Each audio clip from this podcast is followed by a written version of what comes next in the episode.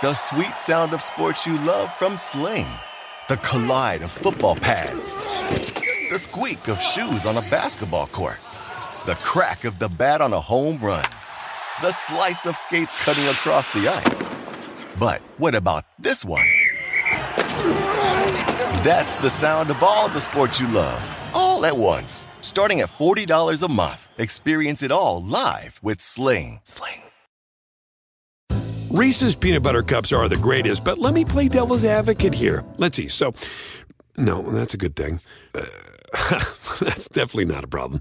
Uh, Reese's, you did it. You stumped this charming devil.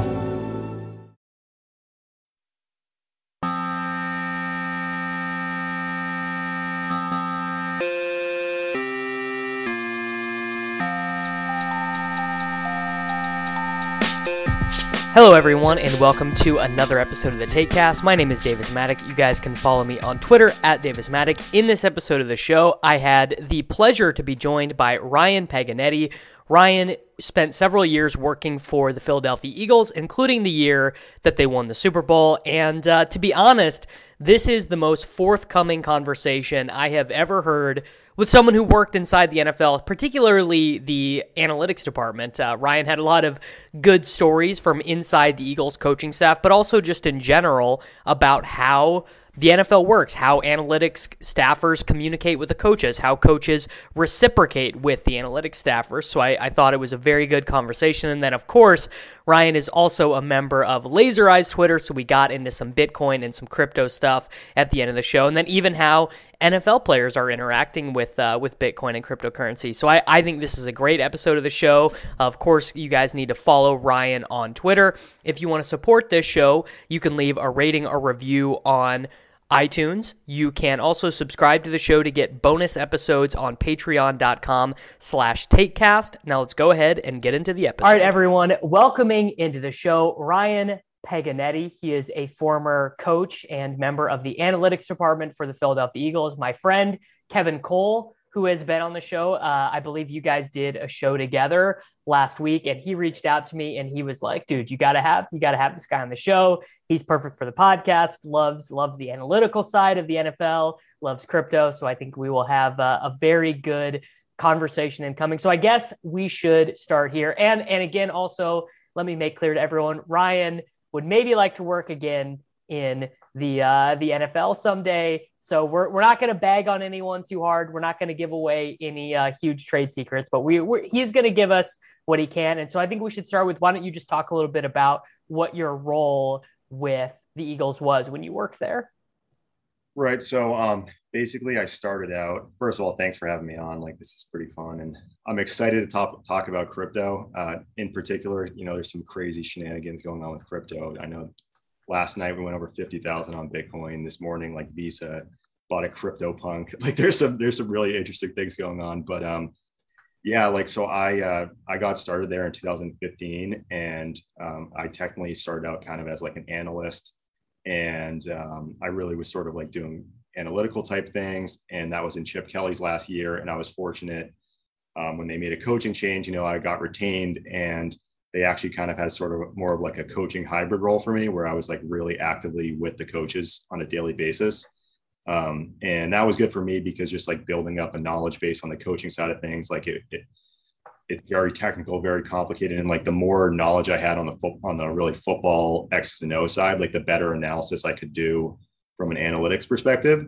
So I was sort of in that hybrid role, and um, I had a lot of fun with it. I mean, it was, it was cool because, you know, I, I got to be up in the booth with Coach Peterson, and, you know, I would sort of provide these, uh, you know, I'd give him sort of information and data throughout the course of the game on like strategies or things to do, or how are we going to handle this situation? You know, over the course of a week, I would give them different resources for like game planning, or over the course of like an off season, I would do certain projects for different coaches of like ideas of how maybe this is maybe something we could add to the playbook, or here's something we can maybe a scheme that we could change, or here's a situation that maybe we could handle differently. And it really was like a dream job, and it was a ton of fun. And the best part about it was like Coach Peterson was like very um, receptive and open to it. And like, I could just say some outrageous stuff to him, and he would, like, at the very least, like, he would listen to it. And I'd like try to go state my case. It'd be like, I'd be like, hey, if it's third and fifteen, we should, you know, run, you know, balls down the sideline on our sideline and try to force, just, just throw a ball up and, and try to create a pass interference situation and have everyone on our sideline complain. And like, I'd bring up things like that. And he's like, yeah, or no, we're not doing that. But just like, just the, the fact that he was so open to different ideas, I think was great, because ultimately he was very receptive to fourth downs and um, two point conversions. We did some stuff with like quarterback sneaks, and um, ultimately, you know, we had a ton of success in two thousand seventeen. And um, I think that sort of like set off the whole analytics movement um, for the rest of the league, because a lot of times, you know, when a team wins the Super Bowl, everyone else is kind of just um, taking a hard look at like how that team succeeded and like trying to take certain ideas from them. And if you look from really two thousand seventeen until now, um, the frequency at which fourth down attempts is occurring, the frequency at which uh, two point attempts is occurring is so much higher, to the point where like, if you were the most aggressive team in the league in two thousand seventeen, like you might be average right now, which is like a crazy right. change over the course of three years. Um, and I think more and more, you're going to see more analytical stuff incorporated in game plans. It's a little bit more complicated, I think, because, um, you know, the, I think the, the, there's more to do with X's and O's and, you know, technical understanding of these coaches. And there's certain things that maybe like an analyst might recommend, but it sort of lacks context on the uh, schematic side. But I think more and more as time goes by, you're seeing that incorporated more. And um, it's going to be interesting to kind of see how things go here in the future. So give like, how would analytics be delved into an actual game plan? Because I, I think this is a very common thing people say, right? They're like, right. oh, that's, that's a very analytics heavy run organization, so we expect them to be really smart in terms of how they build their roster, how they call their plays, how they establish their game plan. And then, you know, we might look at a team that is viewed uh, like, I don't know if this is still true, but I know for a long time, the Los Angeles Chargers didn't have a analytics department. I think they, I think they might've hired a couple guys now, but I remember that being one of the big things from Warren Sharp's football preview book. I think in twenty nineteen, he said, look, the Chargers literally don't have an analytics department. And so then that would lead us to say, oh, well, that means the Chargers aren't going to be very good, and their game plan's not going to be very good, and they're not going to be grinding out the micro edges. But I think we say those things and we just kind of believe them to be true, but especially people on my side of the game, where Like, I don't know. I don't know what goes into Doug Peterson's game plan in a given week and how analytics inform those decisions. So kind of how would an analytically found process find its way into a weekly game plan? So I think um, one thing that, you know, viewers might not really understand, but the first day or two after, you know, a Sunday game is really where ninety plus percent of the game planning is occurring. Because ultimately, you, you like most teams are in a structure where it's like Wednesday, Thursday, Friday, they'll have practices, but they have to install their schemes. Like Wednesday around the league is typically like, all right, first and second down game planning. Um, Thursday might be like third downs and, and short yardage. And, and uh, so like Friday might be red zone specific. And that's like a pretty standard thing across the league. It's something similar to that. But ultimately, like, you have to come up with the game plan and finalize it like in the days prior to actually like installing it with the players. So um, for me in particular, like really uh, there was a lot of like off-season work of like, all right, here's some general trends, you know, like passing maybe on first and ten, you know, is outperforming running, or, you know, doing this from running play action from under center is outperforming, you know, play action from gun, or different things like that, that were like big picture um, trends that, you know, over thousands of plays had popped up around the league. And um, so on a weekly basis, it was more uh, looking specifically at a, a certain opponent and like using some kind of data set of uh, something that you felt was like a useful and representative sample for that um, team that you're playing. So to give you an example, like if you were playing the um, Tampa Bay Buccaneers in week one, you're probably really not using much like preseason stuff because it's sort of useless. But right. maybe like if you're Dallas playing against Tampa, you would, you know, analyze the two thousand twenty season for Tampa Bay and take that twelve hundred to thirteen hundred offensive, twelve hundred to thirteen hundred defensive plays, and really try to sift through it and see if there's anything notable that's consistently coming out. And so for me on, you know, early on in the week, or even in, in the, the week prior, I would be like spending a lot of time, you know, seeing if anything statistically really stood out, like, okay, this concept had a really high expected points, this concept had a really high success rate, what's going on here? And for me, it was more um, giving the coaches like ideas. And like, I mean, there'd be times like I'd find something and I'd be like, hey, I made a cut up of all these plays of the Giants defending this motion. Like, you know, the production was incredibly high. Like, maybe you guys should take a peek at this and see, is there something they're doing schematically that is like something that you guys feel like you can take advantage of? So for me, it really was just cross, like doing a sort of like statistical cross check of anything that really stood out. And then, you know, providing these coaches early on, like particularly before they're really game planning and like right. giving them thoughts. And like, in particular, there was guys like Frank Reich, and um, I'd give him different stuff when he was the offensive coordinator of the Eagles. And he would be so excited when something that came from like a report that I generated matched up with like what he had also like independently seen on the film. And he's like, oh man, this is like perfect. Like, so I think it, it was more just like a, something to do to kind of complement the game plan that already was being done. And it wasn't like I was sitting there saying like, hey, you must do this or you must do that. It was more just sort of uh, kind of providing some statistics and providing some, you know, interesting information to sort of trigger ideas for the coaching staff. And whether that was like for, you know, game planning against the upcoming opponent or doing certain self-scouting things, like recognizing things that our team had been good or bad at. Um, those were kind of the main things that were occurring during the season. Um, but that's pretty much a summary kind of how, of how that worked out. Yeah. And I think that stuff makes sense. Um, you know, another big question would be like, wh- what's the number one thing that, uh, that people like me, right? Fantasy football, really viewing things from the lens of like, well, we know this one thing works, so why don't teams do this more? That's a huge, huge thing that people like me, right? I've, I've never played football at a high level, never coach. And like the, the very reductive thing is passes are worth more yard, like they're on average, they generate more yards than runs. Play action, very valuable, regardless of who the running back is. But then you'll hear coaches say things like, we got to run to set up the pass. Um, we really like using play action with Derrick Henry. We don't like using it so much with Darrington Evans, or we really like using play action with Zeke, but we don't think the defense is as afraid of Tony Pollard, you know, for example, things like that.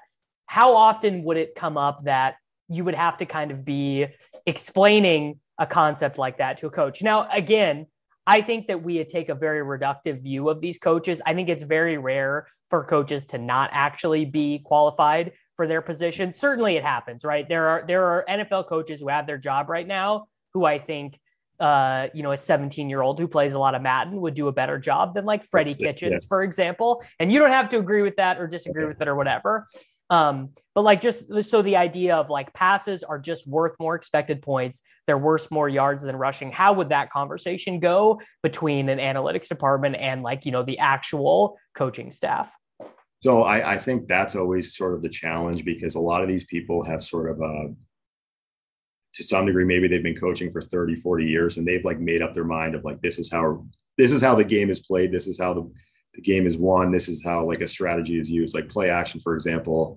Um, you know, I was always sort of advocating for, you know, increased play action with our team, but um, t- it's just that just like an interesting aside on play action. It's, I think it's a little bit more complicated than the mainstream perspective, just because, um, you know, we ran play action at a pretty high clip with Philly and we were not good at it. Like, multiple like multiple consecutive years we really struggled with it, and that was something even from my perspective that was sort of like an analytics wake-up call, because I'm like, oh, if we just, you know, run a lot of play action, we'll be good and we'll just kill people. And like, we were running it at a high rate and we were just not having much success with it. And I think that's got sort of a good example of like really like fine-tuning, like, okay, what play action concepts are you running? How are you teaching the offensive line? Like, one thing that I had found, and it's almost sort of like subjective, is like the best offensive lines or the best play action teams, the offensive mm-hmm. lines were like being taught differently on how to sell the run so much more aggressively. And you could see some of the teams that were, you know, having less success with play action, and either maybe like the fake to the running back wasn't very good, or the offensive line starts pass setting very early on. But then you watch the Rams, you watch Kyle Shanahan's offense, and like, these guys look like they're run blocking. Like, it's, it's, it's a, it's a much better sell. So like, I think there's a little bit more nuanced take of like finding, you know, specifically how certain schemes have been successful. But um, one of the biggest uh, like misrepresentations, I, I think, yeah, it's very clear, like, yes, passing over running in general is um, a pretty effective mindset, and it's like pretty, it's like fairly valid. But one of the biggest problems with actual passing versus running stats in the current state of the N F L is that there's a very high percentage, not, not a very high percentage, but there is a solid chunk of passes that are only occurring because the run was defended, because it's a run pass option play. Right. So the, if you actually take those plays in the way that most offensive staffs and most defensive staffs would classify that play, is that they actually would call it a run. That's how, like, I've been with a few different staffs, and they'll call R P Os runs. And so they'll take the passing production and they'll classify it with, with the run game, if that makes sense. And defensively, like, you're preparing, you're like, ultimately our linebackers, our safeties, like, they have to fit in their run gaps. And if they don't, then like the ball's going to be handed off. So what you see there is it kind of juices up the, um, the success rate and the expected points a little bit on, um, on the run game, or sorry, on the pass game a little bit. When right. you see like the public analysis say like, oh, okay, like this quarterback, you know, had this statistical line. Well, um, the, at least the way that I would look at it, and the way that the coaches I worked want, with wanted to look at it was, you know, maybe there was twelve of those passes in a game that actually occurred on what they would define as a run. So that would almost, from their perspective, they they they would want to kind of split off that segment and not include it specifically in the pass game. So, because you might realistically, when when a throw was occurring on a on a run pass option play, the completion rate is incredibly high, the success rate is incredibly high, but it's because the throw is only occurring conditionally if it's open, if that makes sense. It wasn't that the offense just strictly called a pass. So I think if you if you sort of um, take a look at those plays, like I think. Uh, Kansas City is a good example of, they have an incredibly high pass rate, and like, yes, they are passing right. high, but they also are running a ton of R P Os. And so many of those throws are occurring because a team has, for example, stopped the run game. Um, and it's a, it makes things a little bit more complicated. And I'm not sure if there's an easy answer from like a public perspective of how to like quantify that, but it's like an interesting idea to look at. And maybe it's something with like the next gen stats or something that, you know, people can look at. The, the run, uh, they can like determine like, all right, the offensive line is run blocking because they've moved this in this direction or this far. And maybe I classify that as a run or an R P O rather than as a pass. And then you sort of like, it got, it gets to the point where you're almost like run versus run pass option play versus pass play exclusively. And then right. that argument is a little bit different. And in particular, our team, we have found like the R P O concepts as a, in general around the league were very effective for the most part on like normal down and distance situations. So we were running those a ton, in particular in like two thousand seventeen.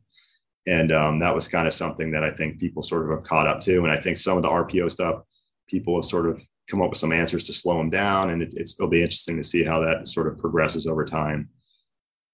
I had never heard that point made before. It's not, I'm, and I'm sure that there are real football guys who have made the point about, you know, the offensive lines that sell the play action better, because obviously as a defensive player reacting, your brain is kind of like neuroplasticized to recognize like, oh, the offensive lineman is going into this stance. That means it's a pass. The offensive line is going into this stance. That means it's a run. And so, yeah, that, that point about, you know, specifically Shanahan teams, they're so good at those things. And the offensive line is really crucial to the Shanahan system with that play action. Like if you miss an offensive lineman, when the offensive line is such a key part of what you do, it ends up being a pretty big deal. You know, they would have a harder time replacing guys, which kind of goes back to my favorite form of football, which is the air raid, right? Um, and the air raid was like kind of born out of like having shitty offensive linemen, right? Like, right. okay, how do we minimize the fact that we are not as athletic as the other team? And it's, well, we spread these guys out.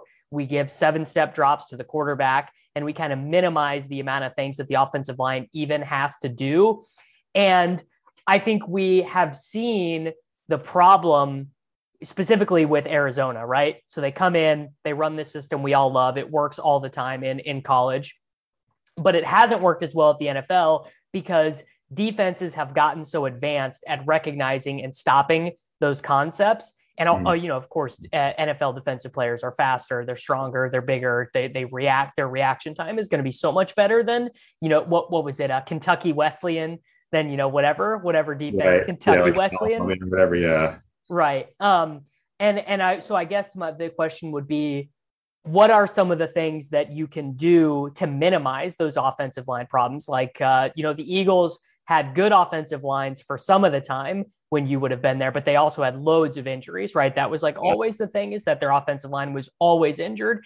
And I, I think we are now to a point to where we all in the, the nerd community, we all understand and acknowledge the importance of having a good offensive line. But I will say with no reservation, I literally could not define what makes a good offensive lineman. Like, I don't know what it means to be good. I just know this guy's good. This guy does not get as good of results.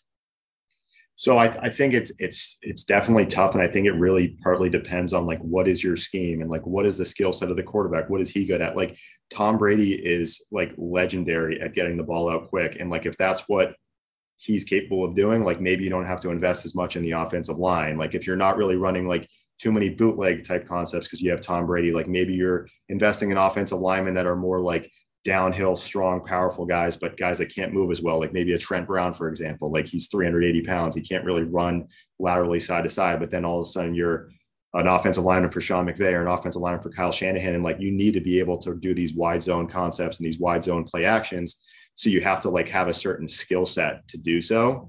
And so I think you can kind of see like variations in how teams invest in certain players. And then to some degree, like hide certain players when necessary. Like, Um, like we play Aaron Donald, and if it's third down, like yeah. we might have certain mechanics for like, all right, this is how we're setting our protections, but against like a typical look, but Aaron Donald's in the game and like our center is going to Aaron Donald no matter what. Like we're just going to go double to that side no matter what, and trying to come up with answers to sort of protect offensive linemen. Maybe you have a guy like Brandon Brooks, who's like an elite guard who can handle him on his own. Maybe you have a guy that's not as good, or you have a third string guy in there that needs help. And these defenses, and just from being in defensive meetings for the last few years, like they're looking for the, the the weak link on the offensive line, like all the time. And in particular, when you see like teams that are, you know, aligning in ways on third downs where they have, you know, maybe five guys up on the line of scrimmage, a lot of times they're doing that to try to create one-on-ones. And they're just like, we know that this pass rusher is going to get a one-on-one against this center, or again, a one-on-one against this left tackle, and we like the matchup. But if we sit there and rush four or rush three, like they can do things with double teams, they can chip and things like that. And um, it's a, it's definitely like a cat and mouse game, sort of balancing like that act. But if you have a really talented offensive line and you have depth there, like it makes everything a lot easier.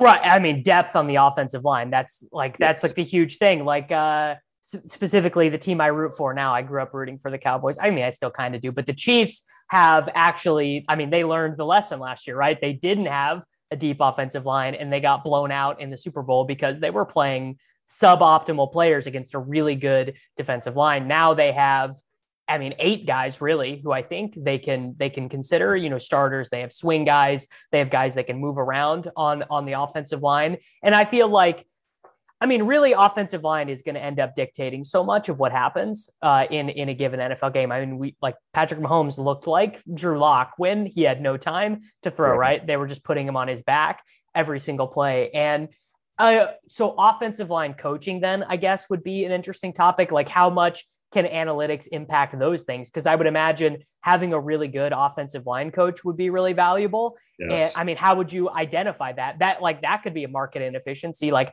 hiring really good offensive it, line coaches. It is. A, it, it, it, it's not could be. It absolutely is. And if you look at some of these coaches that have had success, um, you know, for some staffs, like they they look at the offensive line coach hiring as like almost more important than the defensive coordinator, particularly just because, you know, offense is so important to winning and losing games.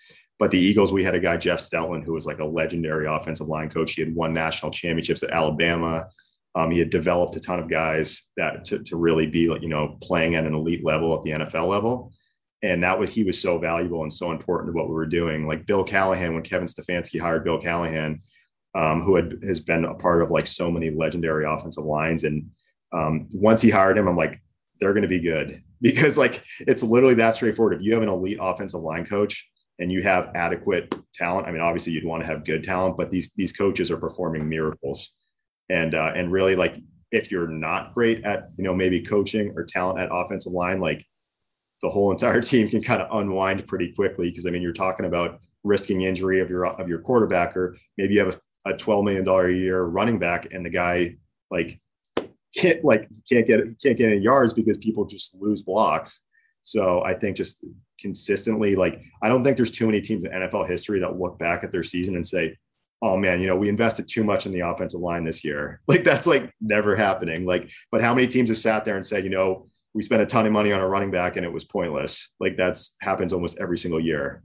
So, um, yeah, we got to talk, we got to talk about running back contracts, right? Because yeah. the Eagles actually are, are a great example of this. They spend, they spend the high pick on Miles Sanders, but they got loads of production out of, I mean, they traded for Jay Ajayi the year uh, that they won the Super Bowl. And what, I don't even remember the name of the guy that was better than him. It, w- it might've been Corey Clement on that twenty seventeen team. Corey Clement was there. And then we had LeGarrette Blount. LeGarrette Blount. That was yeah. it. Yeah. And so, I mean, I would assume that's got to be the greatest disconnect between old school football guys and new school guys is they, they look at like Miles Sanders. He was a phenomenal player at Penn State, right? Super athletic, great receiving the ball. And they look at him and they go, how could we not want to draft this guy? He's going to open up so much for us, you know, passing to the running backs, running swing routes and things. And you're sitting there, you know, in the analytics department, like, look, dude, we can get Samaje Perine for free. And he can do ninety-seven percent of yeah. what Miles Sanders can do for us. Like, I, I don't even know, like, I feel so strongly that like, there are like two running backs that are worth the money that they get paid. Like for me, it would yeah, be like Kamara, I'm, you know? Yeah. Um, I, I get what you're saying. I think uh, with Miles Sanders, it, at least it was a, uh, you know, it was like a later second round pick. So it wasn't like a premium, like fourth overall or like ninth overall pick type situation. I think that is, in my opinion, and no offense to running backs, I played running back in college and like high school my whole life, but like, we're not that important. Sorry. Like, like to spend that early of a pick, you better be an absolute prodigy. And so many guys are like getting plucked up in the second, third, fourth round, undrafted free agents. And these guys are like legitimate starters. Um, and it just, it, it, there's, I feel bad for the running backs because really they're just, the market's yeah. cool a little bit, but some, but in the last, you know, year or two, you know, some of these guys have got some big contracts, like good for them. I mean, um, I think that uh, it's definitely, uh, it's tough to kind of like, you know, convince staff members or convince coaches or whoever decision makers that like, you know, yes, this player is good. And like, it would be great to have him on our team, but in terms of like the scarce amount of resources we have, let's take care of that first or that first, because we don't take care of the offensive line. If we have some guard that's like consistently ranking, like getting like fifty-twos as a Pro Football Focus grade every week, like it doesn't matter if we have some, you know, top ten talent at running back because he's getting tackled as he's, as he's like getting the ball, you know what I mean? So I think just um, in terms of like, uh, like people get so caught up with rushing stats or rushing, you know, touchdowns and things like that. Like, that's meaningless. Like it, like I, I think you look at like, you know, I think, in, and now that the analytics community is like getting better with the next gen stats and like G P S tracking, like the actual yardage created by the offensive line is so important. Like, and I mean, you, people like freaked out recently because, you know, the Rams lost Cam Akers and like, he's a great running back, but like right. the scheme, the scheme is, it, it, and the talent of the offensive line and the fact that they have a solid quarterback and the fact that they have, you know, good receivers, like those, all those variables boost the chances of the run game succeeding. So like realistically, they'll probably put in D'Angelo Henderson or whoever those other guys are, and they'll, their production will be like ninety-seven percent of what it maybe was otherwise. And um, I think, you know, people just, uh, they just really overestimate like the top end of like how much the running back is really doing. And it's never more obvious than when you just see like an offensive line that is not particularly talented and you have some stud running back and they just can't get anywhere. I mean, even Saquon Barkley had some games last year where, or maybe it was two years ago, where he had like near zero yards for most of the game, even though everyone knows he's a superstar talent. And it's really just because there was nowhere for him to go. Right. And I mean, Saquon Barkley is like basically the picture boy for this argument is yeah. he w- he went in that draft class with Darnold and Josh Allen and Lamar Jackson and Josh Rosen and, and like Gettleman in some ways seems like, oh, you know, at least I didn't waste a pick on Josh Rosen or Sam Darnold. And so, you know, he kind of gets to take the, the, the Giants fans get to have that, but then like also at the same time, uh, the cornerback that the Browns took, Denzel Ward, he's really good, um, mm. like a phenomenal player for them. And, you know, that means they didn't take Lamar Jackson, means they didn't take Josh Allen.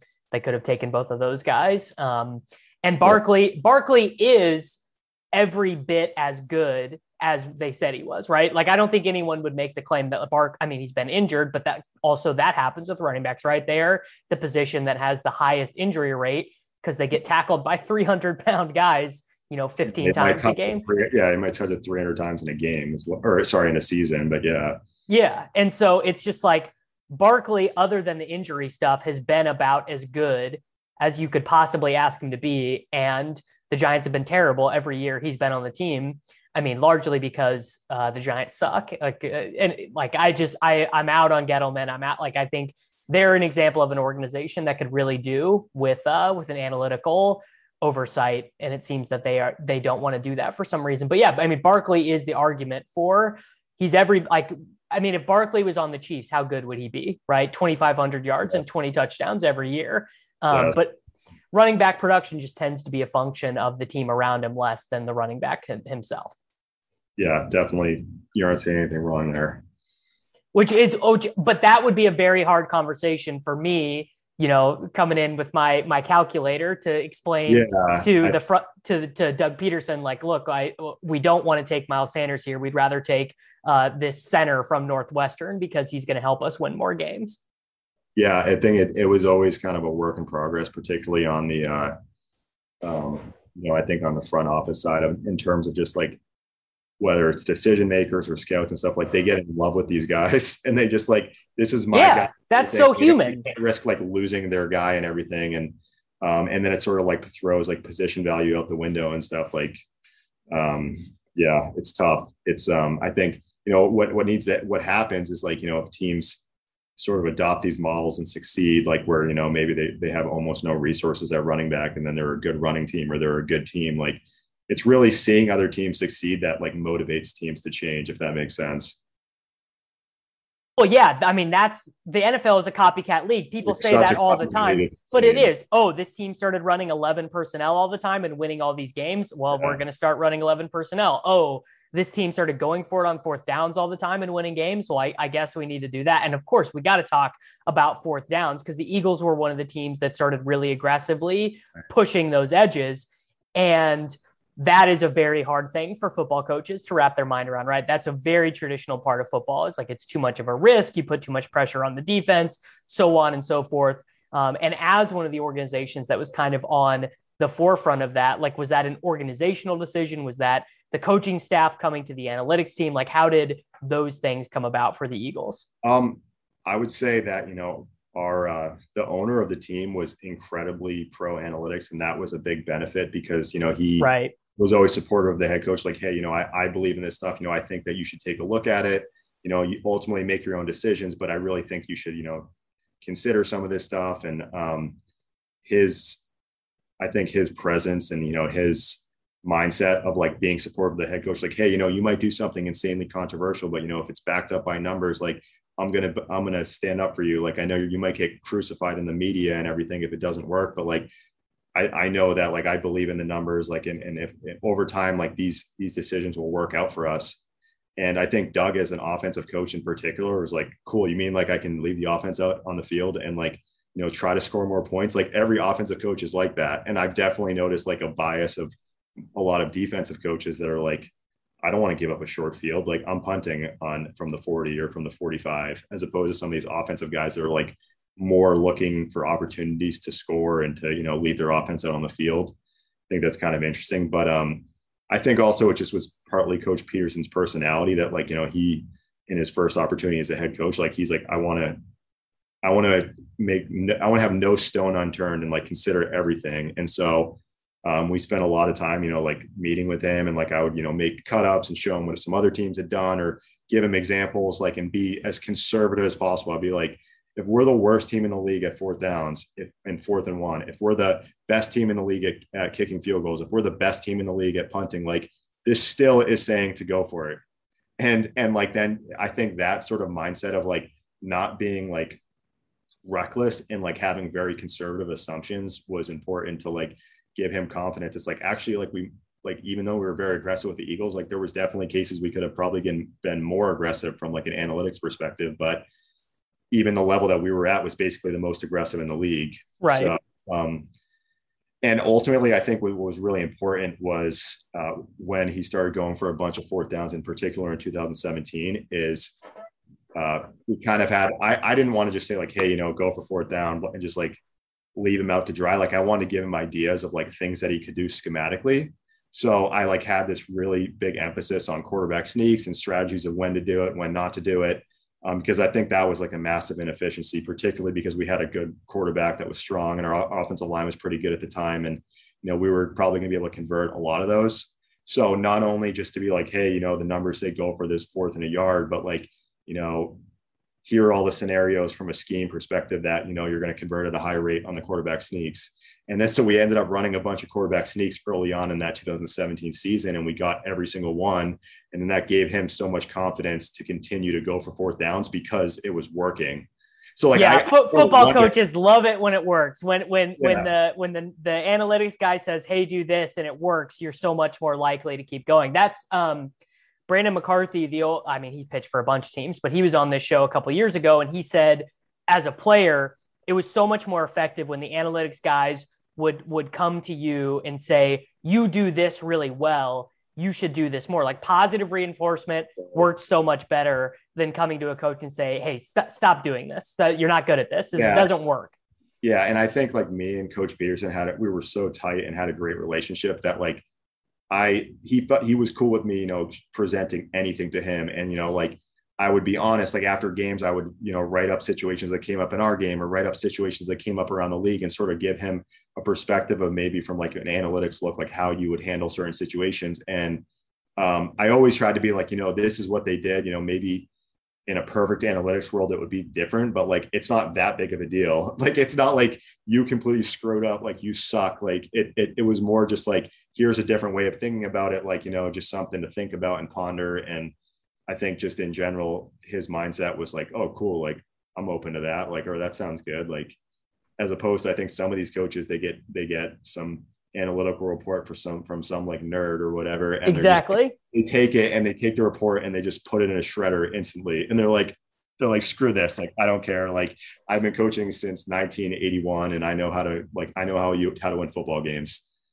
Um, so that was really a credit to Coach Peterson from that standpoint. And I, I think that, you know, I really think he's incredibly qualified to get another head job. And like, it would be insane for any of these owners to not interview him in this upcoming, you know, head coach cycle after the season. Um, but I, I'm about ninety-nine percent sure he's going to be incredibly pro analytics again when he gets another opportunity.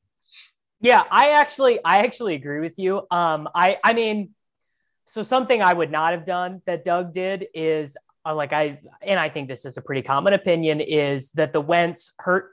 Well, he was not dealt an easy hand. No one anticipated Wentz playing as poorly as he did last mm-hmm. season. And they're like, when a when the when the when the starting quarterback is playing poorly, everyone in town wants the backup quarterback, right? It's like, it's just like, you can't win as Doug Peterson. You can't win as Carson Wentz. And honestly, you really couldn't even win as Jalen Hurts. Like Hurts would have had to have come in and right. went undefeated in those games. And so anytime Hurts struggled, well, I think he had like a forty-eight percent completion percentage or whatever. And I love Jalen Hurts. Like I mm. got all these, I got Jalen Hurts rookie cards, like in sports, I have them on all my dynasty teams. Like I love Jalen Hurts, but I, you know, I understood what was happening there. And that was kind of like a no-win situation for everyone, which sucks for Doug Peterson, sucks for Carson Wentz. I mean, Wentz is probably glad that he got traded and kind of got an opportunity for the fresh start. I probably would have went to Hurts pretty early as Coach Peterson, and I probably would have just stuck through it with him playing poorly. And I guess the, the reason why it would have been difficult to do that, though, is Hurts could not play the Carson Wentz offense. They would have had to have redesigned things, a lot more running, a lot of, you know, Q B power stuff that the offensive line, as we were just talking about before, would not have been practicing. And Hurts is not going to come in and make a ton of precision throws and things like that. He's kind of, he kind of is good at, um, you know, creating out of structure. Yeah. So I, I think it, it's, it was a really tough situation. And to be honest, I'm not a hundred percent sure of like, was that decision exclusively the head coach? Is that something that's coming from management in part, or like, is it like a joint decision between, you know, management and head coach and ownership? I mean, you were talking about benching your franchise quarterback who's like if you bench this guy, you're basically done with him, and you're going to take the largest dead cap, dead salary cap hit in the history of the N F L to move him, which is what I think they did end up doing. Like it's some astronomical sum to trade him. It was like, cool, you traded him for picks, but like you also took like a thirty whatever million dollar cap hit. And so like that decision is, wasn't just exclusively about like that independent moment, but from like a big picture standpoint, it, it was de- definitely complicated. I mean, the guy was just starting a contract making thirty-two million dollars a year. Like that's a lot of money. And, and I mean, the guy has shown in the past, I want to say two thousand seventeen, like his quarterback rating by E S P N was like number one in the league. Like he was basically, he was probably likely to win the M V P if he had finished that two thousand seventeen season, or maybe for sure. And to like, to just completely give up, I think is challenging. I, I, I know it was, um, it was, it, you know, we were certainly hoping, you know, things would change and things would improve, and, you know, uh, just, you know, it, it, it ended up not working out, but, um, I, I don't, I don't really know it really how that decision was made totally behind the scenes, but um, definitely like a really tough decision for just the entire organization. And um, yeah. yeah, I mean, you just, you can't envy anyone there. Like you can't envy Wentz, you can't envy the head coach, you can't envy the front office, you can't envy the ownership, because the biggest headache for a football organization is quarterback problems. When you have like, it's, it's certainly a lot different when, for like the Steelers, if Ben Roethlisberger's playing bad, like he's won a Super Bowl, you know, no yeah. one, no one is clamoring for uh, Mason Rudolph to come in. Like it's, it's very different. And, you know, people hated that pick of Jalen Hurts at the time, but mm-hmm. there's like no better position to have good cost controlled labor at than backup quarterback, right? We see the Patriots do this all the time. You know, the Ryan Mallett, Jimmy Garoppolo, uh, Jacoby Brissett, you know, they would do, they would, they would take these quarterbacks all the time, and it ended up being plus value for them. I mean, they got plus value out of all those guys. They traded Mallett. Well, did they trade Mallett? I, I'm I not exactly I can't remember. Sure yeah. Out, but yeah, I know what you, I get what you're saying for sure. Yeah.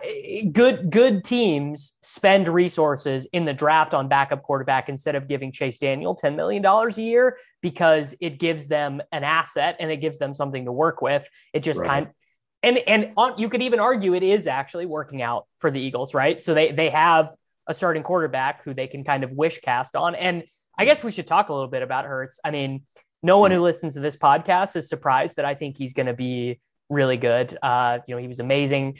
He, his career at Alabama gets underrated because he got benched in the big game for Tua, but he was amazing for them for ninety percent of the snaps he played. He was incredible for Oklahoma. He is um, like my kind of my my comp for him is actually like Tebow on steroids, where he's like this really good runner, not gonna not gonna have like a seventy percent completion rate ever, but he's gonna make loads of things happen outside of structure. Yeah, he. I, I mean, I was actually with the Eagles when we had Tebow in camp in two thousand fifteen, and obviously I was with Hurts last year. Like, he's can throw significantly better than Tebow. For, like, oh, for sure. You know, I, I, I do. That. Yeah. And he's, he actually is far faster. I think that like, just from like his, his physical mobility and ability to run um, is, is pretty impressive. And um, I think in particular, like he was sort of given a tough shot last year just because he was going behind like the thirteenth offensive line combination. I mean, in some cases it was like the third and fourth string tackles or guards that he's going against. And um, he jumps into games like we're playing the Packers and we're getting killed. And like the, the pass rush is just teeing off on him. And like we had other games where we we're kind of losing by significant margins and he sort of had to press to make mm-hmm. things happen. And the, the receiver group was sort of not having a great season. And um, there was a variety of like variables that were sort of working against them. And then you look at this year where like if the offensive line is healthy, like the Eagles have a good offensive line. If, You know, if uh, the receiving group stays healthy, you know, they have some interesting young guys that, you know, really could be impressive. They got a good tight end group. You know, Miles Sanders is, a, is an explosive running back. Um, the schedule, they because we came in last in the division last year, the, the schedule is relatively easy. Um, not to like jinx anything or anything because, you know, you never know how things play out. But like it's it's a fourth place schedule as opposed to like a first place schedule or anything like that. So um, and the guy works super hard and uh He, he's a, he has great character. And I think uh, if he does an incredible job, like it would not surprise me at all. Yeah. I mean, like I, I bet on Jalen Hurts to win M V P. I got all these, like, I just, I think he's so good. And I think that um, the, like the press around the Eagles is very negative, which you almost never see before the beginning of the season. Normally yeah. press is very positive. But I mean, that like also that's just kind of like a Philadelphia thing. Like the press tends to yes, give the, yes. yeah, t- tends to give the team a very hard time. Um, but I mean, yeah, like her. Uh, this is, I think, a market inefficiency, and it kind of relates to running backs too. But guys who are like really good in college, it's it's more rare for them to be bad in the N F L for, than for them to be good, right? Like guys who are that dominant, Heisman Trophy candidates, you know, plays in all these big nationally televised games, the college football playoff, like it would be more surprising for him to come out and be bad than it would be for him to come out and be good. Like that's what we, sh- that should be the yeah, baseline we I expect. Think, um, have you ever seen like the quarter, I, the Football Outsiders has like a public, like quarterback projection model that they use. Every yeah. Year. Yeah. And that, I think that sort of captures that too. Like, you know, a guy who started for a long time, you know, good production in college and they started for a long time. And, you know, there's a lot, there's certain variables that definitely stand out that it's like, all right, this guy checks off all these boxes. Like Russell Wilson, I remember, because, you know, my brother actually was a coach at University of Oregon and they played uh, Russell Wilson in like the Rose Bowl at Wisconsin. And the guy killed at N C State and at Wisconsin, like he was so good. And it's like, you know what, he's five nine, but like, all this guy does is just completely dominate. Yes. And like, so all of a sudden he's going to walk in the N F L and like not be good. Like, and even that, that's why I think the, like with Mac Jones in New England, like, uh, yes, he was at Alabama, but like his production and efficiency passing was so, so good.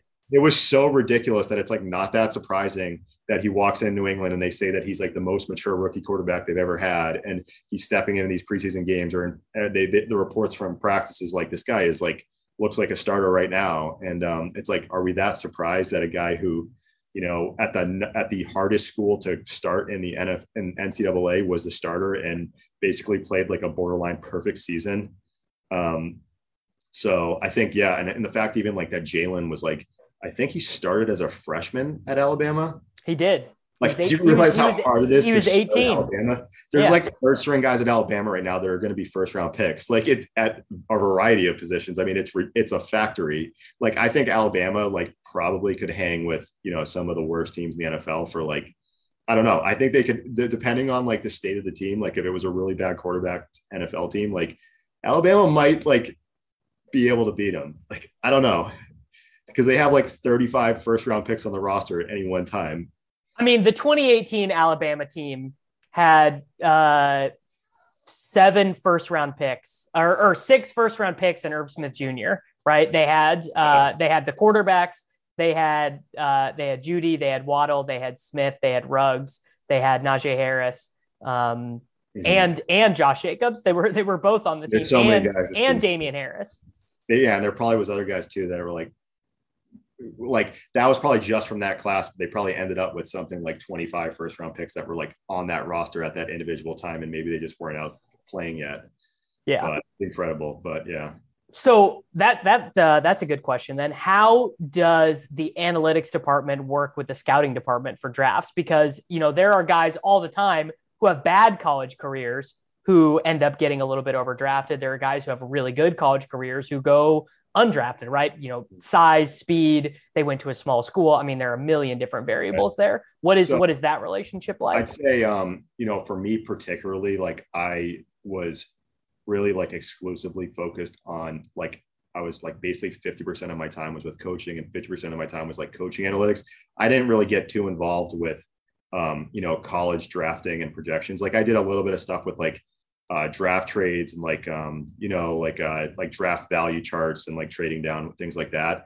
But um, just from, you know, a sort of outsider perspective, like it was a lot of the, the college football to N F L stuff is like really trying to come up with models to project each position and, you know, to project like a chance, the chances that a player is going to be a, you know, a, a thousand yard receiver, or the chances that a player is going to be a Pro Bowler versus starter versus a, a backup versus get cut, and like trying to use as many variables as you have as possible to like really try to have like a legitimate model that you feel good about. And like, has, you know, if you test it on like a random sample of players, like it ends up, you know, showing out like in, and some of the guys that the model likes, like end up actually playing good. And there's like certain variables that might stand out. And I think it, It's tough too, particularly because like if a player gets like classified as like an analytics pick and they don't work out, like you'll see scouting people like real quick to like point that guy Be like, out. Oh yeah, hey, didn't like that guy. That was yeah, for like, sure. Like so, like for example, I think one would be um, I had heard that uh, what was the there was the receiver from Baylor that um, Corey Coleman, and yes, yeah. he was a big time analytics darling. That but guy. He was like a little bit of a reach, but like you know there were certain variables like his like yards per target or whatever. Like there was certain variables that were really liked from like analytical models that had him at like a crazy high number, and so they took him, and it didn't work out. And then that's like a big negative for the whole analytics community, just because like every team scouts are like harping on that. And they're like, look, the Browns, like they, they screwed that up or whatever, you know what I mean? So it's kind of a, uh, people are like quick to point out when things don't work out, but then, you know, they, they're not very quick to point out when like maybe a guy like Brandon Weeden gets taken in the first round when like models would say like, all right, his age, his whatever, like this guy's projection is like terrible. Not ideal. Yeah. It's nothing against the individual player, but then he gets drafted, you know, maybe doesn't live up to his draft height, but then like, you don't really see the, the scouting people like taking the same heat, I guess. Right. Um, and I think it's just, I think from whether it's scouts or, you know, coaches or analytical people, like I think just accountability for everybody is great. And like, just to um, give you a, like a great perspective, like, so I was actually an intern for the Cowboys when I was in college and I was like in their scouting department and um, like every player that they graded, like for the draft, like you could just see like what every scout graded on the guy. And it was like totally out in the open and completely transparent. You know, yeah. this is, this is what this scout thinks. This is what this coach thinks and everything. And I think it really like enforced like accountability because everybody knew how everyone felt about players. And like, to give you an example, like there was, uh, you know, people crushed the Travis Frederick pick when they took uh, the center for, um, Dallas took the center, Travis Frederick. I think that's his name. Yep. Yeah. It, I remember. Like, I remember very well. A lot of people said it was a reach and stuff. And like, there was, I think they had like a scout there that had him as like a fifth round pick, but they had this one scout that was like, this guy's an elite player, like clear first round type talent. And, you know, he might've got a hard time at the time, but it turned out like he was on the money and like his credibility in the organization and like the, the ability for the organization to trust that like scout going forward, like jumped tremendously because it ended up being a great pick. And um, I think it was good though, to kind of like see like, okay, like, how, like, what do your analytics people think on this guy? What do your scouts think on this guy? What do your coaches think? And I think uh, when everyone can see what's going on, there's a lot more like accountability of like, if something doesn't work out, ultimately, like people can be like held a little bit more accountable. Like, oh yeah, okay. You know, at the end of the day, maybe this person has trouble evaluating defensive backs or like this person, you know, stood on the table for this quarterback or whatever. And then the player is not good. Like, and I think just from that standpoint, like it, it would, that was like a good model to kind of work off of, in my opinion. Yeah. And I mean, I think that analytics, I would imagine, are super helpful for drafting running backs, super helpful for drafting wide receivers. Like it's going to highlight lots of guys who are available in round five at running back who are like, yeah, that guy's really good, going to be mm-hmm. underdrafted because he went to a small school. He's a little bit old, you know, things like that. Um, and obviously super, like the, we know the most about wide receivers from an analytical perspective. Like we can weigh them versus their teammates. We can try to control for the offense they played in, control for the quarterbacks they played with and things like that. I wouldn't even know where to begin again with offensive line. Like how, like, oh, he, they, they got, they didn't allow any sacks, but uh, the guy played at Georgia and, and he played with, yeah, he played with a bunch of other three hundred twenty-five pound guys who are also really good.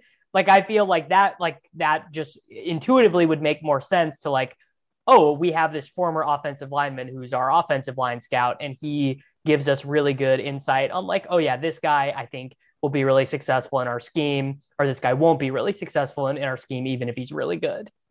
Yeah. I think there's certain um, positions in particular when it's like, unless you really played the position or you can coach the position um, and, or there might be limited stats for a position. Um, at the end of the day, like sort of deferring to the uh, certain, you know, like maybe it's like your coach that you believe in. Like, for example, like when, when I was in Philadelphia, like if Jeff Stelton, the offensive line coach, liked a, like he was basically the head offensive scout. Line scout. Yeah. And like he would stand on the table, like he stood on the table for this guy they called Big V, who we took in like the fifth round. And he ultimately got this huge contract for Detroit. It was like a fifth round pick that uh, Jeff Stelton loved. And he ultimately gets signed for ten million dollars a year by Detroit. He like he stood on the table for Jordan Mulata, who was our seventh round pick from Australia, who didn't even like know what the heck football was. But like Jeff Stelton really did like a legendary job developing the guy. And like, it looks like he's probably going to be the starter for the Eagles at left tackle. And this is a guy who like didn't know what football was a couple of years ago. Like it's incredible, but like, so that's an example, like at the offensive line position, like he sort of, um, you know, at the end of the day, he just understood way more about offensive linemen than everyone else. And so the organization to some degree sort of like deferred to like how he ranked players or what he thought of them. And it ended up working out great for them because at the end of the day, like, you want to trust the subject matter expert, which that's what he was more yes, than anybody else. Specialization would really help in scouting as opposed to have, yeah. you know, ten scouts and you fly them all across the country and they watch fifteen different positions and they try to rank yeah. all of those guys. Like uh, it feels like the analytical perspective on scouting would be, you know, you have like a, a linebacker scout and a defensive line scout and an offensive line scout. And then, you know, you have some guys working on an analytical model for those positions to give as much insight and then kind of like, you know, a head scout and make sure that that guy has a good relationship and understands what these guys are good at and what they're not so good at. Like, and that is a, that's an uncapped area. Like you could pour as much money into scouting as right. you want. And, and the N F L doesn't limit that spending. I think it, it, it's the one tough thing about that is just the structure of the scouting process of like going from school to school. And so like the, the way that these Um, N F L teams operate and how the colleges sort of like grant access and things like that to certain scouts is like they'll have days that like scouts are allowed to come and like just from like an ease of tra- of traveling thing, like you might have a Southeast scout that, you know, drives from school to school and the school and like the independent schools will like have availability for scouts on certain days and stuff like that. So it actually having regional guys is like probably the most efficient method from that standpoint. But I think like, you know, having like internal people that like, you know, sit there and grind linebacker tape all day. And like, whether it's N F L and college guys as like a cross-check right. person, and they can really like tell you like, you know, hey, this guy did this, this guy did that. And then your, maybe your regional scout is more just like information gathering, like background stuff. And they're still like developing school uh, skills to like grade players and all that. But um, you know, you ultimately maybe have certain experts on, on certain positions and you can kind of rely on that person or rely on those people when it came to like a certain position drafting. Yeah. Um, all right. So any, anything else uh, in inside of the Eagles organization or, or inside of the N F L? Cause I know we want to talk a little bit of, about crypto here at um, the end of this show. Yeah. I, I don't know. I think, um, I think it's going to be interesting to just see, you know, how, how things turn out this year. I'm, I'm a little bit concerned from the N F L's sake, just from like the fact that all these vaccinated people are getting COVID and like what that means for like games lost. Cause like, I think, you know, I don't know the testing testing frequency right now, because I think that unless they change it, the vaccinated players were not getting tested every single day. And the vaccine, the un or sorry, the unvaccinated people were getting tested every day. The vaccinated people were getting tested like once a week or something like that. And um, you probably are going to get some like outbreaks or some issues or guys popping out. Like I know that there's a bunch of different staff members and random players that are just like coming down with COVID over the last couple of weeks. And I think it might actually happen more than it did last year just because of the testing frequency that's occurring. Because like last year, right. the season from June, like, or from like January, like fifteenth until this, uh, July fifteenth until like January, I got my nose swabbed every single morning. It was like mandatory. Like if you don't get your nose swabbed, like they're going to kick you out of work and like, you're not gonna be able to be here for like a week. So, um, but like, because of that, if anybody tested positive, they could just rapidly identify those people. But the way that they're currently doing things, um, there these vaccinated people that test positive are clearly going to be able to slip through the cracks. Now, I, I know they were talking with the N F L P A about switching that, and I don't want to don't quote me on that because maybe that that's wrong, and they're they're now testing those guys every day. Right. But um, you could all of a sudden see, you know, like maybe they do their weekly test for a vaccinated guy, he tests positive, and all of a sudden they do their contact tracing in the N F L and they determine that like six defensive backs are out on a Sunday morning. And like, you're putting like linebackers at, at like corner or something to field the game. Cause you don't want to like forfeit or whatever. Like there, there might be some insane situations like that one with Denver last year. No, they, I, I guarantee we are having a Kendall Hinton game because no team wants to forfeit. No team wants to do yeah. that. I mean, dude, the, like, look, the Vikings, bro, they're at, uh, I saw, this is on Monday and I saw on Saturday, they are sixty-four percent vaccinated. Their one vaccinated quarterback is Jake Browning. So we're really looking at a situation where, and, and again, remember, unvaccinated players, If they enter in the COVID protocol, they cannot come back in the facility for five days, regardless of if they test positive or not, which was not the same, which was not the same ruling last year. Right? Remember, Alvin Kamara had the, the close contact scare, but he tested negative, so they let him play. What's that? That's just not happening this year. Like, if you are in the COVID protocols, you're not coming out unless they change the rules. And so we're looking at Jake Browning starting a game. Right. For the and, and, I, and I, I think my perspective that's different is, like, I genuinely think that the vaccinated population testing positive, which is happening pretty frequently with Delta, with like the Delta variant, that has got to be the biggest concern for the N F L, because if if the vaccinations are not preventing COVID infections, and but they, how do they handle it? Like, realistically, like, okay, like if a guy tests positive but he's vaccinated, like, are we instantly pulling him? Like, how are we handling? Like, are we pulling his contact traces, or are we not pulling them? Like, it's it might end up being a circus. So you know, oh, it's it's going to be a circus. It's it's going to be a circus because I I know I I have a friend who plays for the Miami Dolphins, mm-hmm. um, and basically because they are they are the most va- I believe they're one hundred percent. I, I believe the Dolphins are one hundred percent. It's possible they're slightly under, but I know early on in the offseason they were the they were the team with the most vaccinations, and their training camp was, like, honestly more back to normal. Like, they were still, like, the positional groups were still in pods, but they were, you know, in the facility every day working out as a group. Like, it was much more like a, a normal offseason. And I think they got really used to that, right? Which probably felt great, right? Probably felt great for the players to, it, it felt more normal, felt more like getting ready for a real N F L season. We're traveling for the preseason games and everything. But what we have learned is that uh, the new variant of COVID is more transmissible, but if you have the vaccination, you're much less likely to get sick. And so a lot of us out in life, like, you know, we're, we're kind of going about and doing our thing, and we might be, Like I, I could, I right now, I could, I could test positive for COVID. I don't feel sick. I'm not sick, but I could test positive um, as like a vaccinated person. Mm.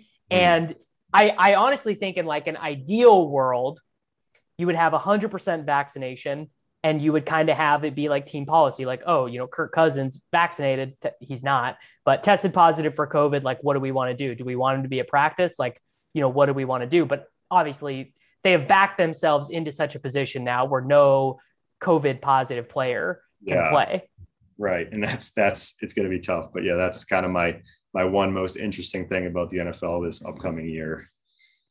So we'll see what happens. Uh, yeah. It, and, and again, like, fuck, I don't have any answers. I'm just some guy with opinions on the internet. I don't know what, if the N F L put me in charge of this, I would probably come up with something very similar to what they have done to try and limit exposure, to try and keep people as healthy as possible. But I, I do agree with your position. It's going to be, with how transmissible the Delta variant is, it does seem like we are in line for, you know, all backup offensive linemen in a game, no starting quarterback for a game. The entire safeties room is out for a game. Like, it just, it does feel crazy. Yeah. I mean, even like uh, what I would possibly consider doing, just from seeing like some of the video meetings and stuff like that, like there'd be a date in the week where I would say like no contact. From, like, maybe your last practice is on yeah. like Monday morning or something, and from that moment, none of your offensive line are allowed to go anywhere near each other that they would qualify for close contacts. None of your quarterbacks are allowed. Like, so you just do video meetings from that moment on, or you put them in some auditorium. Like, we would do that with the Eagles. Is like we would have some meetings like basically in auditoriums for like a position group. So there was no way any of these people, because you had to wear these contact tracers, there's no way they could be close enough to each other that they would get like contact traced and pulled out. So that, that, there's a little bit of strategy there that could be interesting to see how teams sort of employ that. I mean, there, you want to talk about some small edges to be exploited. There definitely would be some edges in terms of like keeping your personnel groupings separate for things like that. Even, and like, it, even like you're flying on a away game plane, and like maybe you orient all you, because they, they would make us wear the contact tracers on the plane, and like you have some crazy flight map. So like you have all these critical players spread out in certain formats so that they're not, you know, tested if any, because you use every team pretty much flies the day before the game. And like, so if any of those people test positive, say on a Sunday morning, all their close contacts on the plane would, if they're like an away team, they're, they're screwed. Right. So it's like orient every single player that's, you know, in some sort of rank order of how important they are, like keep them as far away from the other most important players. And like, it's, there's a lot of tactics that are kind of interesting to think about. It's insane. It's insane. Yeah. Like, it sucks that this is even a talking point. I was really looking forward to an N F L season right. devoid of, uh, of COVID talk. What a, yeah, what a giant the, the, the COVID like Delta chart like is just mind blowing how low the cases have gotten around like July fourth. Yeah. And then now it's like, oh, just kidding. We're at three hundred thousand cases. So like, it's gonna, it's nuts. I don't know. Yeah. It does feel like the C D C maybe jumped the gun a little bit. Like, I don't know. I, cause yeah, I, I don't know. It's, it's tough. Cause like, I, I think a lot of people just are like frustrated with the optics. Cause like, they're like, sure. I, I get vaccinated and I'm good to go. And it's like, nope, just kidding. You're wearing a mask until further notice. Or like, I think for some of these people, they're like, they feel like it not like I, I get it. Obviously, of course, like the science is changing and there's more data coming out and all these things. But, you know, it's maybe the messaging could have been a little bit different. I don't know. Well, yeah, it could have been a lot different. We've had, oh, masks matter. Masks don't matter. Uh, you need to wear your mask inside. You don't need to wear your mask inside. Yeah. Va- masks uh, for vaccinated people. No masks for vaccinated people. Like it, it has been. And it, this is not a uniquely um, American problem either. Like I right. don't even like it's, this is a this is a worldwide problem, but yeah, it is, it is, uh, it's, it's all very frustrating. And I, I mean, the most frustrating thing is that it feels like none of us really have the answer. Like we might just, it might be twenty thirty and we might be talking about, well, just half a million people die every year of coronavirus. And it feels like there's nothing we can do. It's really too bad. I hope, yeah. It's a giant I still bummer. Hope it dies out, but you know, I don't know. We'll see. Yeah. Yeah. You never know. All right. Bitcoin in the N F L locker rooms. You gotta, you got, cause I, I do get the sense that N F L players are the types of people who are curious about this. A lot of N F L players go on to be, I mean, there's great businessmen in the N F L. They're also terrible businessmen in the N F L. There's a little bit of both. Um, you know, we have like the Russell Okung stuff, taking, you know, Trevor Lawrence, uh, Br- Brady, Brady loves his boomer coin yeah, now, which I, I love, think is hilarious. I, I, I was excited when Brady did that. Cause that's a pretty, yeah, that's pretty a big one person, but, um, I'd say this. So uh, I actually got involved when I was, I graduated college in two thousand fourteen, but in two thousand thirteen, I was like studying economics at Dartmouth. And um, a lot of this stuff just didn't make like big picture, like fiat money and just like this idea of central banks and Federal Reserve and yeah. no gold standard, like all these different countries, you know, setting some countries, setting pegs to their currency, you know, hyperinflation in certain places. Like the whole system kind of seemed like it, it was kind of weird. It like didn't really add up. And I heard about Silk Road and I had heard about like, you know, some of the, like originally I'd heard about it because all these people were buying fake I Ds. Um, yeah. And through Bitcoin was really the easiest way to do it, like and cover your tracks. And so I sort of, I, I took a look at it, like it was going crazy in two thousand thirteen. Like I think in two thousand thirteen, the price started around like five dollars and it ended near like a thousand. So I was, I, I, uh, I had seen the price appreciate a good amount. And I'm like, I want to get in here. Like, I'm like a lot of people who get involved in crypto, they're just chasing a pump. Like they just see the price had gone up a huge amount. And they're like, I have FOMO, just like, what, let me get in on this. And it's like, um, so I got in and then like, there was like this, do you remember, I don't know how long you've been involved or, but there was this, this long Mount, time, long time. There, there was this Mount Gox crash. Yeah. It was like Mount Gox basically got hacked. And that was like a, a little bit after I got in and I'm like, oh, okay, this whole thing's like a scam. Like, and yeah. it took me kind of a while to like build up my confidence back up. And like, I was sort of just like, I didn't have that much money to like invest in everything, but I was like, whenever I had, had time here and there, I'm like, all right, let me just grab a coin or grab whatever. Um, and then I start spending, I spent it a little bit. Like I, I think I mentioned to you this earlier, but I, at one point I bought FIFA two thousand fifteen because like Microsoft was allowing me to buy like gift cards temporarily. Yep. So I bought FIFA two thousand fifteen for like zero point two five Bitcoin. And like, I guess that, that FIFA fifteen game ended up technically costing me like in today's dollars, like twelve thousand bucks. So like, that's, that's not the best feeling. I mean, whatever, it happened, but, uh, um, yeah, I'd say this. I, I have that one. I bet zero point four Bitcoin on the Bengals against my favorite team. They lost, they didn't score a touchdown in the first half. And it's like, that, that was back when you, there were like, uh, Bitcoin sports books were really popular. Yeah, yeah, that I think about that one. Like every time I check the price and it's pumping, I like I it's, it's been five years, six years maybe, and I still think about it. Yeah, no, it's uh. So the thing I'll say about this is you have a ton of twenty-two to like twenty-eight year old guys in the N F L that have just a ridiculous amount of money and they don't really have very many life skills financially. Yeah, the N F L's been making these investments to try to like encourage players to save for retirement and like learn about, you know, here's people you want to invest with, here's people you don't want to invest with, things like that. But like a lot of these guys are like, they go from basically having no money for most of their life to just having millions of dollars. And you'll, you see it, like if you drive through a parking lot at a um, N F L team, like there's Rolls Royces, there's all these custom supercars. There's like, we had a guy with like a McLaren, like we had people that are getting these like, uh, they're getting like all these cool wraps on their cars and stuff, but just like spending ridiculous amounts of yep. money on things like vehicles, when most people would say like, all right, a vehicle's like one of the worst investments you can make from like a depreciation standpoint and stuff. But these guys, like, it turned almost into like a competition type thing.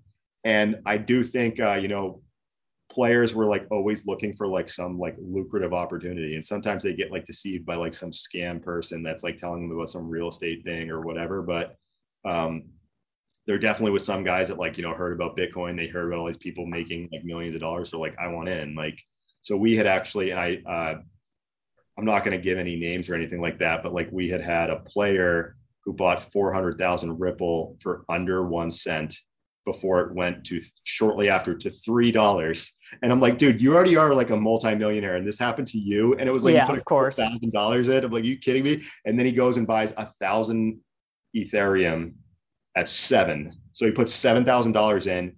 And right now that would be, I don't know, like, like, like, just a like three point three million dollars or whatever, like not bad in, in return. But um, the other thing too, is like, you know, like the, the players are, you know, they're so tight with each other and they talk, like one guy starts getting involved. Everyone else kind of starts. Everyone else follows. Yeah.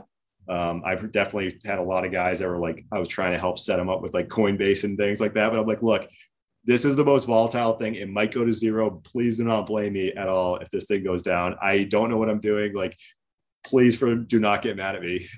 Um, but I think uh, probably the most interesting thing right now is the whole N F T deals taking off. And I don't know how much you follow N F Ts or oh, anything. Yeah, big time. I know the other day, uh, like Odell Beckham was on like a podcast showing that he just bought a CryptoPunk.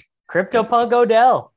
And then uh, uh, so like Visa just did their, they just announced like they purchased a CryptoPunk. And uh, I think the N F Ts are incredibly interesting. And I, I think that um, I've seen some people make, you know, a hundred times their money in a week on yep. some of this stuff. And it, it's like, I'm, I'm sitting here thinking like, and from my standpoint, like I need, I, I've, you know, I was kind of early on in Bitcoin, early on some other things, like the N F T stuff that right now is the most, the best asymmetric opportunity in the world for anybody.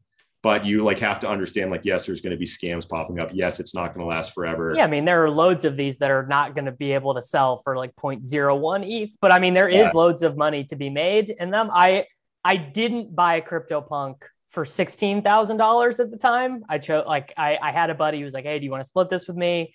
I was yeah. like, no, I'm doing. Well, I got really deep into Top Shot, uh, which actually is rebounding a little bit right now, which nice. is, is nice to see.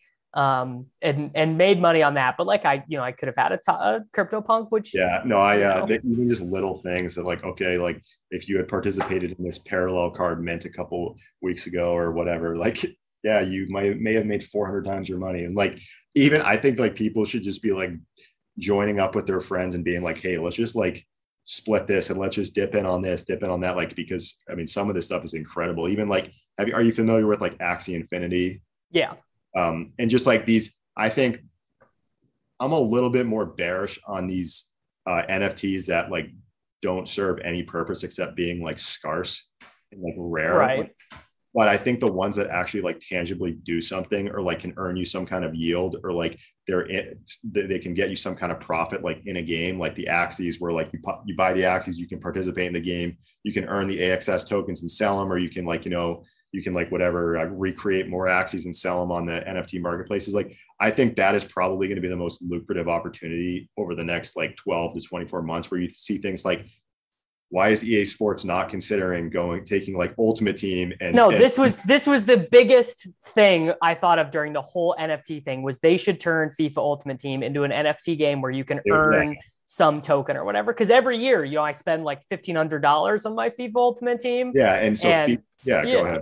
Well, it just goes to nothing and I start over the next year. And it's like, allow me some way to make these regenerative tokens.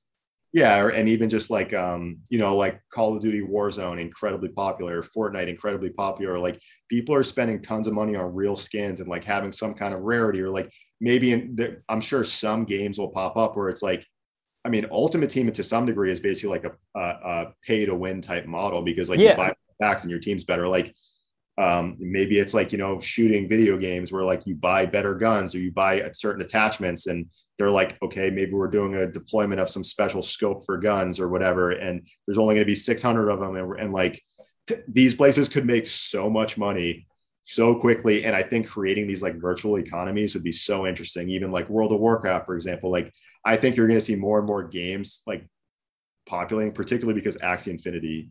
Well, it would create more interest in the game. It would create, and yeah. they could even make the the transactions, um, like they could take a percentage of the transactions on yeah. the marketplace and everything. Like, and you already see, like, we are definitely already seeing a more corporate adoption of Ethereum than we have ever seen with Bitcoin, because it's just a little bit more palatable from a corporate perspective, which, you know, a, a Bitcoin maxi would say is bad, right? Yeah. They'd be like, well, we don't want that. We don't want the corporations with their hand in our, our honeypot. Um, no, I think, but the amount of money these corporations and, you know, big funds have, like people don't realize, like you're talking about like possibly like trillions of dollars getting invested in some of these things. So um, I think the interesting thing is like, you know, I, Ethereum, like I love it and it's amazing, but it keeps like running into this situation where like, it's, it's so good that it just gets like overcapacity, even after like the, the recent like change there, at least now, like they're burning E T H every time that like, you know, things are crazy, but every single day, like OpenSea is like jamming up the network temporarily when they do some, like they do some N F T drop or whatever. And people are, yeah, and you can't even send a transaction. And it's like, all right, I don't want to spend a hundred, I don't want to spend like one hundred sixty dollars to mint something. And I, and you see like competitors, like, like Binance Smart Chain or, or even Solana. Like I was messing around a little bit with like Solana recently, just because um, they're doing some N F T mints and it's like basically five cents to mint something there. And like, yes, it's not as great as Ethereum where it's like not truly decentralized and whatnot, but um, like, you're not like automatically like overinvested. And like, it's, you're, you'll, you'll probably run into more scenarios where like, it might be plus E V to mint to like mint a new N F T, as opposed to like Ethereum, like you need to pay the mint price and you need to pay the, the gas fee. And like, sometimes like these, if, if you minted something and it kind of ends up not being popular or people not interested in it, like you kind of end up throwing a lot of money down the drain.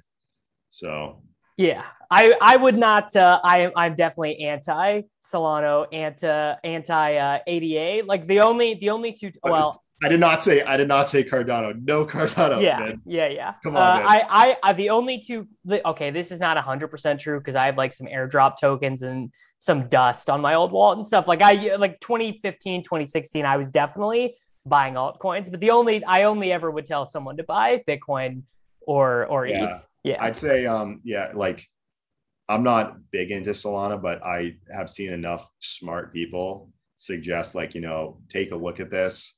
And they've done some, they have some, you know, products like in terms of like browser extensions and like wallets that are like incredibly friendly. And the transactions are so rapidly fast and so cheap that like, it definitely caught my eye. And I'm like, you know, I want to kind of semi hedge against Ethereum, because when it, Ethereum sort of gets, um, you know, over congested, some of these other chains start popping off pretty good.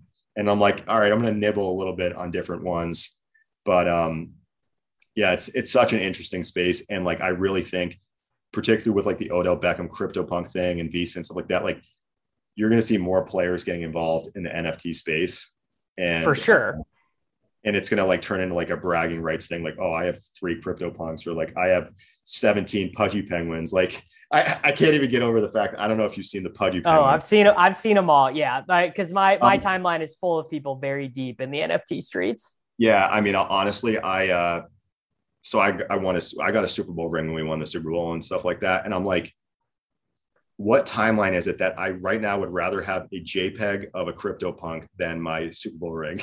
Like the floor price of like of a CryptoPunk like exceeded like two hundred thousand dollars today, I think. And I'm like, should I just like try to offer up my ring for like a CryptoPunk? Like, yes, like, yes, you should trade your Super Bowl think, ring I for a punk. If I offered it, even though the ring is has like fifty thousand dollars worth of They'd diamonds, say no. They would laugh at me. Yeah, and yeah. I'm like, maybe, you know, like CryptoPunks is out of my class and I have to, you know, offer it for some Pudgy Penguins or like offer it for some like apes or something. Like this is, this is complete insanity, but like, you know what, these are, I don't know. You listen to some of these bulls on N F Ts, they're like, yeah, don't worry, you know, N F T, uh, CryptoPunks floor is going to be like twenty million soon. So like, who knows? Cause they're, it's going to be such a status symbol and the richest, I, I am very bearish on a huge chunk of N F T projects. I think yeah. it's super oversaturated. And I think it's a good trading opportunity right now for a lot of the people who are in on it.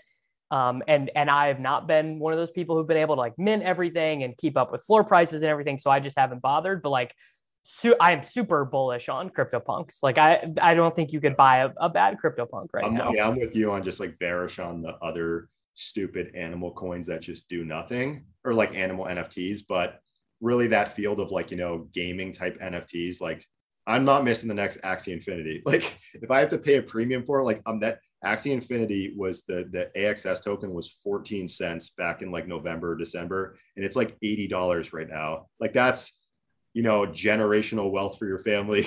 Like yep. that. So like, I'm, I'm going to be nibbling on that stuff for sure. And I think just in general, as people kind of wake up to some of these scammy and like pointless things, they're going to see like, all right, how is this N F T, you know, make me money, or how, do, how does it like have some purpose that beyond just like looking cool? Yeah. And like, that's, those are the ones that I like, like to be involved with. Yeah. I mean, that was the, that is like, um, so like, I don't know if you follow Top Shot at all, but like, it was this yeah, really yeah. amazing thing in February and March. And then basically it's been like on this slow decline since then in terms of market cap and of interest, but they've actually added loads of utility to the tokens, right? Like they, they've done like in-person experiences, you know, finals games, like they had like a summer league thing where you actually got like a moment in person, and people have gotten much more interested in the platform as a result of that stuff, yeah. which like I, I feel really good about, because, you know, my thing was like, I actually think this is like a multi-billion dollar idea, even if I right. lost on some of the things I own. Yeah. And I don't know if after this podcast that I'm going to start getting some D Ms of people offering some N F T for ring trades, and like, you know what, send them my way and I'll take a look at it.